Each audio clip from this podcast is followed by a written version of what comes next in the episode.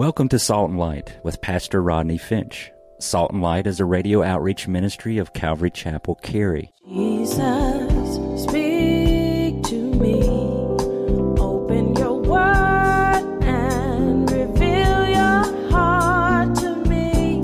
Salt and Light is a series of verse by verse studies through the Bible, focusing on its practical application to our everyday lives. Salt and Light is recorded live at Calvary Chapel, Cary in Apex, North Carolina. Stay tuned. At the end of the program, we will give you information on how to contact us, so be sure to have a pen and paper ready. Today, Pastor Rodney will be teaching from the book of Nehemiah, chapter 13.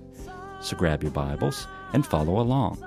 Now, with today's teaching, here's Pastor Rodney. Nehemiah has to be one of my favorite for real Bible characters. You get the scene here? He's yelling at people, throwing stuff out the window. He says, Clean the place, it stinks. Yelling at the administration, What's your problem? Taking money from the priest and making them go to work in the field. What's wrong with you people? And then he says, Remember me, oh God. I like that. Off with the heads. Remember me, oh God. Praise the Lord.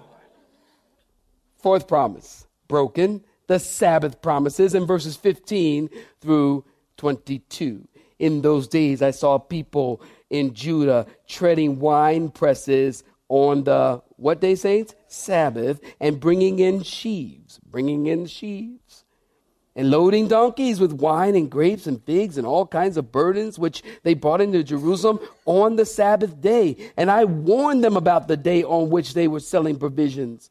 Men of Tyre dwelt there also, who brought in fish and all kinds of goods and sold them, are y'all getting this? On the Sabbath to the children of Judah and in Jerusalem. And then I contended with the, remember, loud voice, with the nobles of Judah. And I said to them, What evil thing is this that you do? Nehemiah is just going around, just taking, just, what is wrong with you people? What's going on here? What's going on there? Look at the evil Tobiah and the house of God. And what is this evil stuff? Selling things and profaning the Sabbath day. Did not your fathers do thus? And did not our God bring all this disaster on this city because you didn't honor the Sabbath?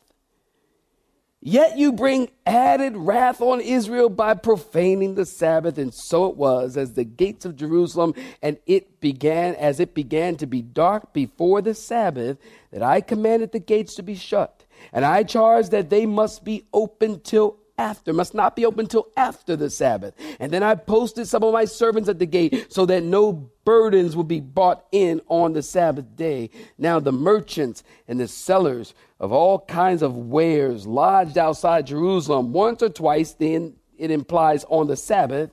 And then I warned them, and I said to them, Why do you spend the night around the wall? If you do this again, I'm going to lay hands on you. It's in the Word. I'm not making it up. Do it again. Love it. I told you I'm going to love this chapter. Do it again. I'm going to lay hands on you. Do it again. I'm going to lay hands on you. And it ain't going to be for healing. Not going to be for anointing. Not going to be a call to ministry. Do it again. From that day on, they came no more on the Sabbath. now, here's another broken promise. Again, I'm just trying to make the correlation for you. So I'm doing all this homework for you. You don't have to do anything, but just go look it up. Chapter 10, verse 31. They promised not to buy from the merchants around uh, the area on the Sabbath.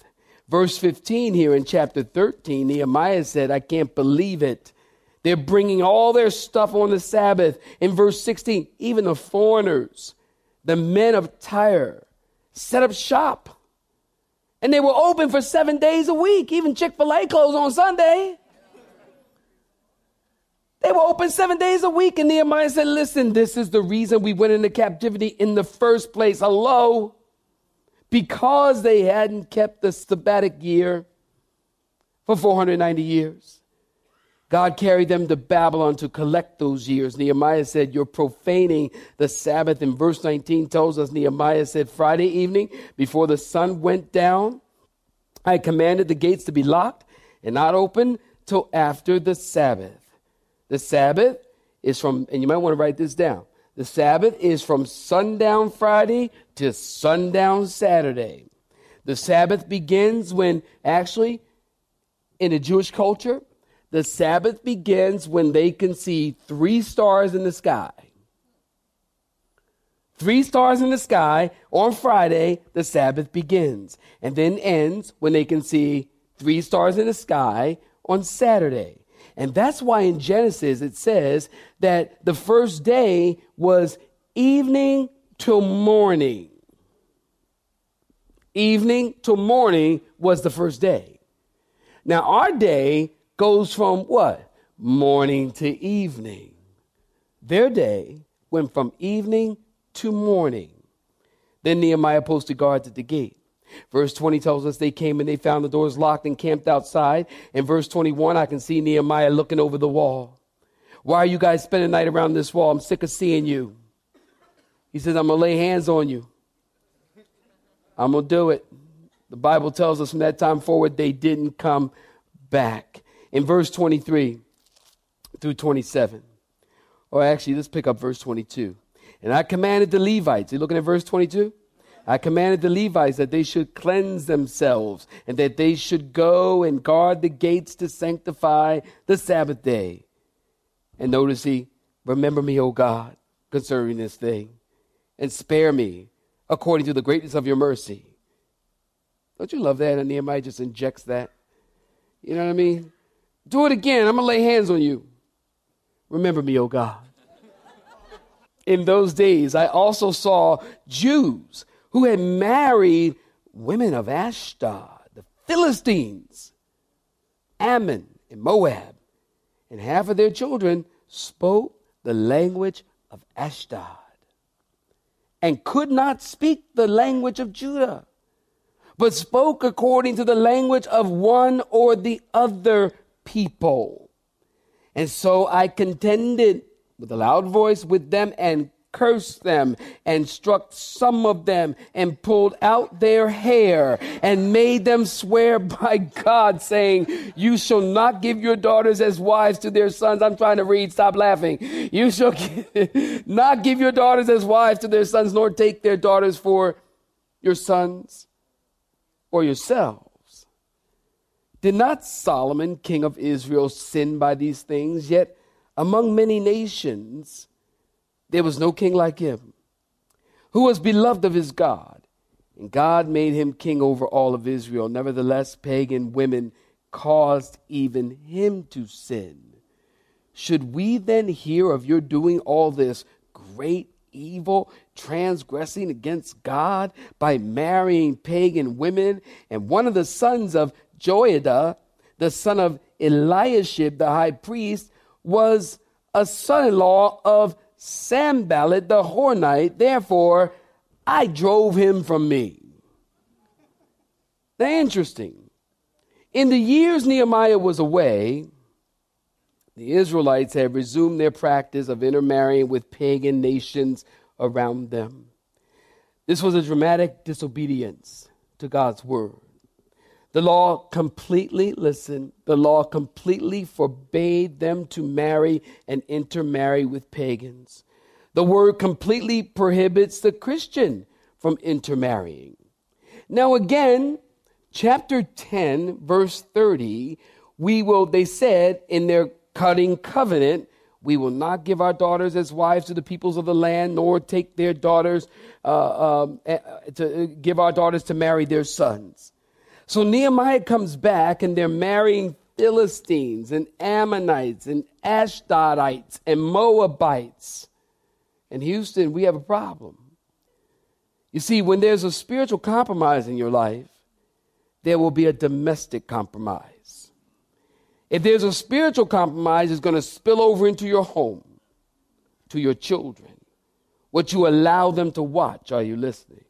what you allow them to listen to in their iPods, what kind of friends you allow your children to hang out with, what kind of boys you allow your daughters to date. Where there is a spiritual compromise, there will be a domestic compromise. And keep in mind, God had a problem with them marrying pagan people who were outside of the faith of Israel. In the New Testament, when the Bible talks about intermarrying, the Bible is talking about believers marrying what? Unbelievers or non believers. When the Bible talks about intermarrying, the Bible is not talking about black people marrying white people or Hispanics marrying white people or any other racial group marrying another racial group. God does not care about the color of one's skin. Clap your hands.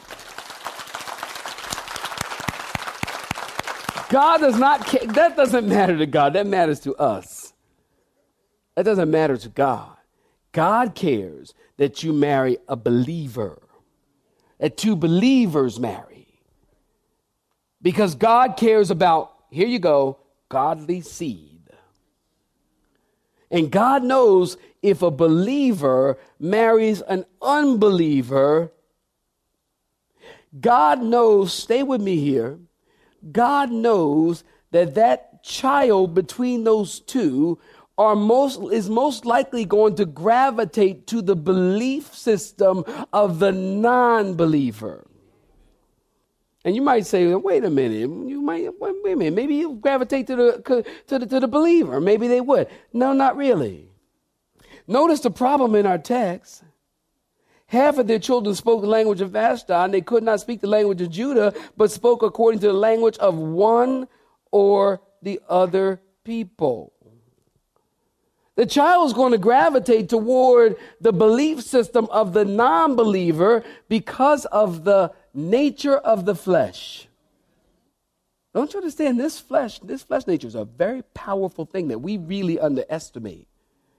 Yeah, it's, it's, it's actually natural, actually, to gravitate toward the flesh. That's natural. It's supernatural to gravitate toward the Spirit. That's a work of the Holy Spirit. You can't do that by yourself.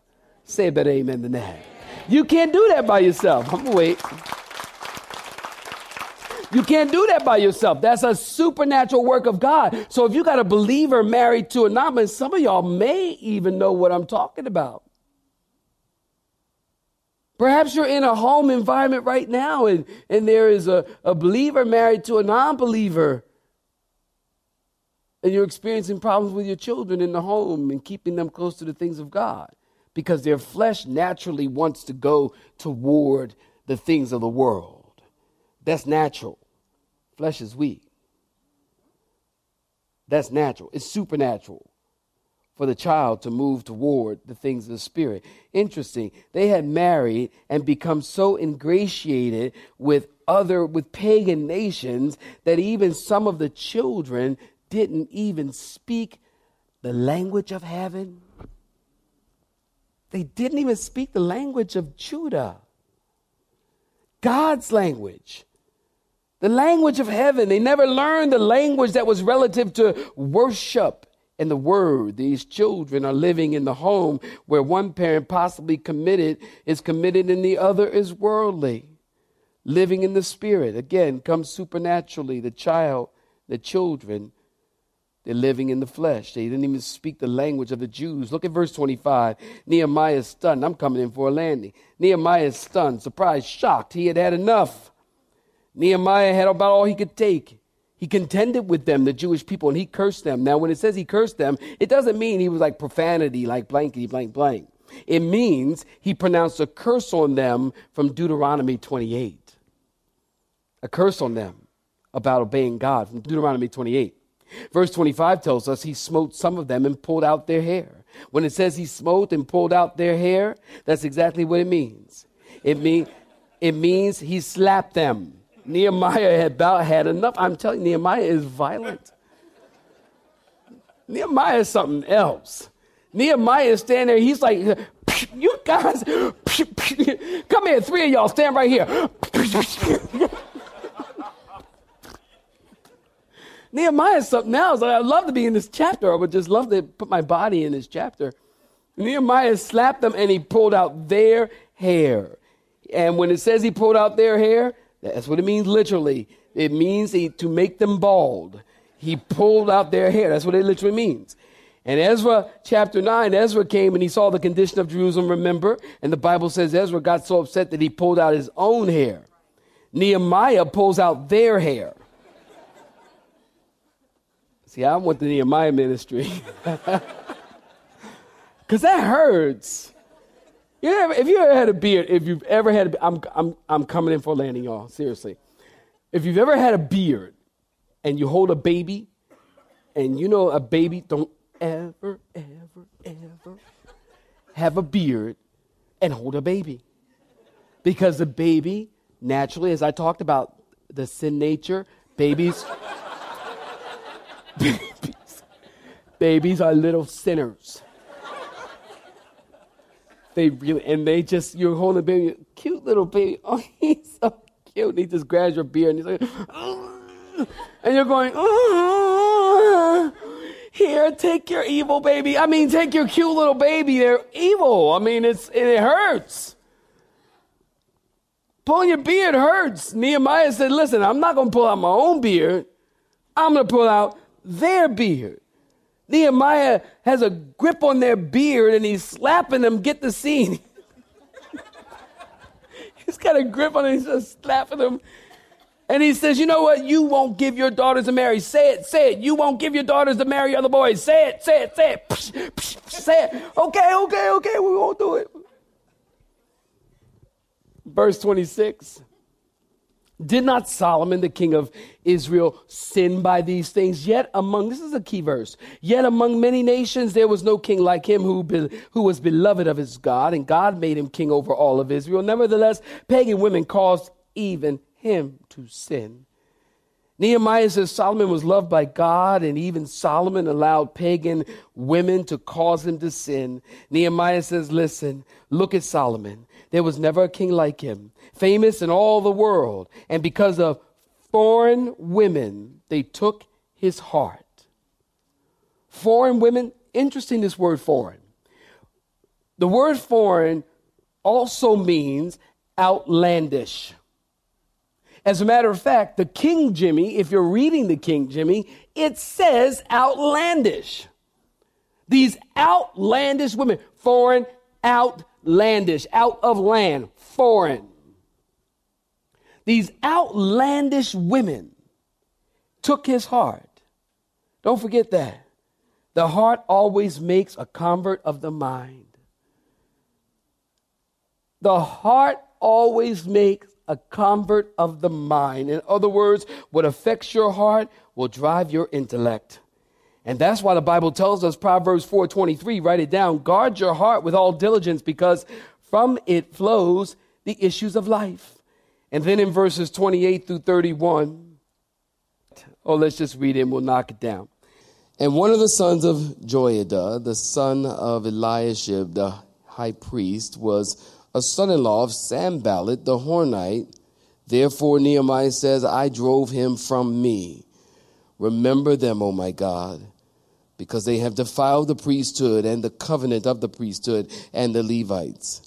And thus I cleanse them of everything pagan. I also assign duties to the priest and to the Levites, each to his service, and to bringing the wood offerings and the fruit, first fruits at the appointed times Remember me, O my God, for good. So in verses 28 through 31, Sanballat had been a headache throughout the entire book. Eliashib's grandson married the daughter of Sanballat, so Sanballat is in the family. Nehemiah chased him. Nehemiah is straightening things out. You can get that. Now, listen, we can't behave like Nehemiah behaved, screaming at people and throwing stuff out the window and pulling hair and pulling beards. Although you might want to, we can't. But certainly we can look at the spirit behind Nehemiah's actions. The spirit of Nehemiah is to love God and to hate sin and to hate evil because sin and compromise doesn't just affect your life, it affects the lives of everything and everyone around you. It affects the next generation and they'll grow and not know God. Look at verse 29 through 31. Nehemiah said, Remember them, O God, because they defile the priesthood and the covenant of the priesthood. Nehemiah is putting worship back in the center of the city, in the center of the people. He's putting offerings back in the place at the right times. And notice in verse 31 finally, remember me, O God, for good. If a man did today what Nehemiah did in his day, surely he would have started a rebuilding your church ministry from the inside out. Definitely, he would have wrote a book, Four Easy Ways to Build Your Church, or Four Easy Ways to Beat Your People, or at least a plaque built by Nehemiah the Great. So he could look back on his life and his accomplishments and be proud of his accomplishments. Nehemiah didn't do any of that. He simply said, Remember me, O my God, for good. See, Nehemiah was looking to the Lord for rewards, not looking to a plaque or looking to a monument or wanting to write a book or the latest DVD series so that people could remember what he's done. He knows that his reward comes from God.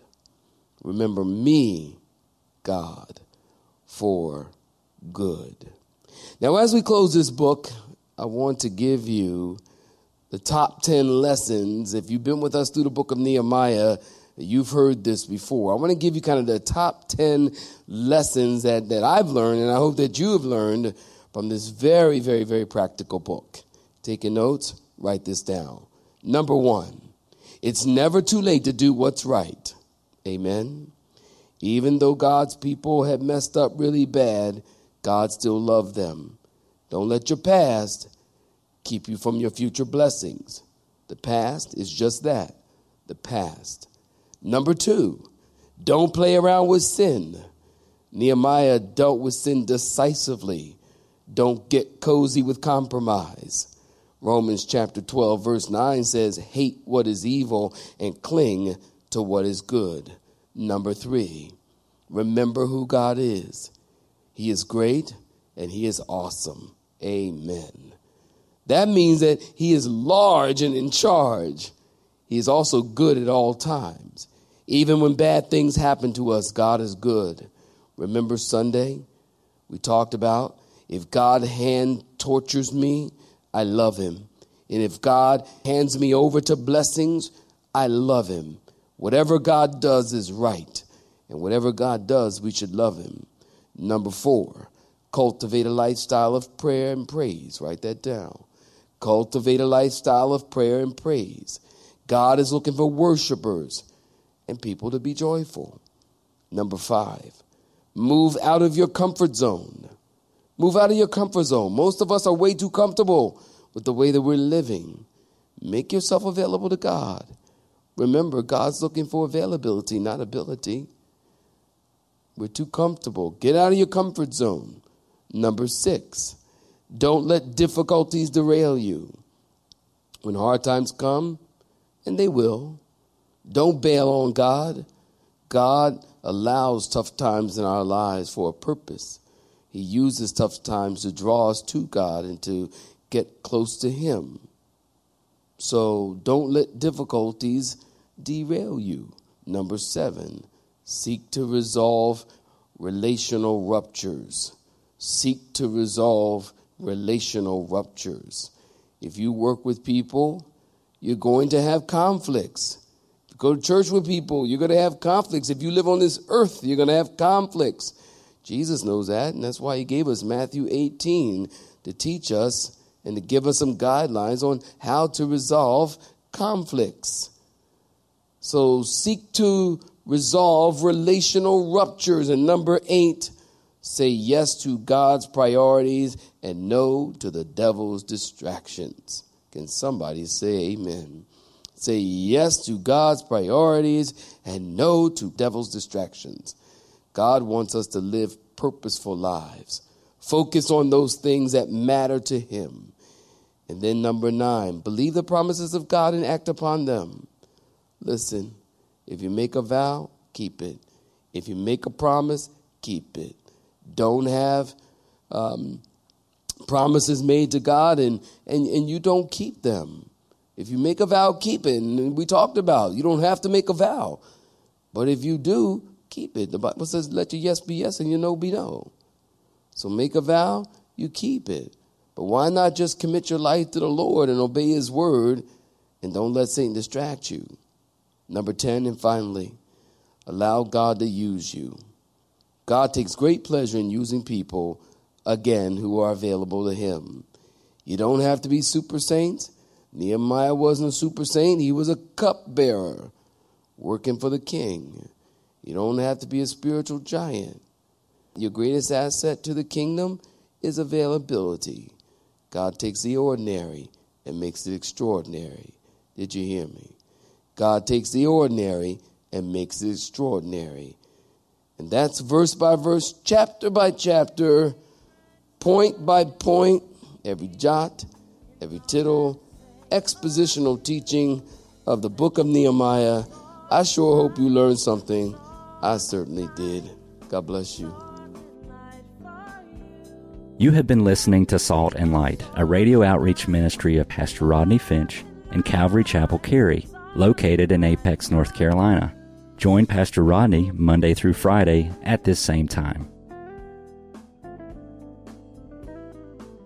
For information regarding service times, you can contact us at 1 800 293 0923. That's 1 800 293 0923.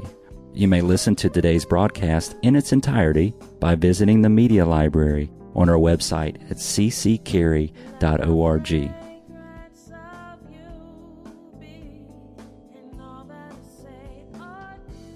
We would like to thank you for tuning in to Salt and Light and pray that you have been blessed. Until next time, may you be salt and light.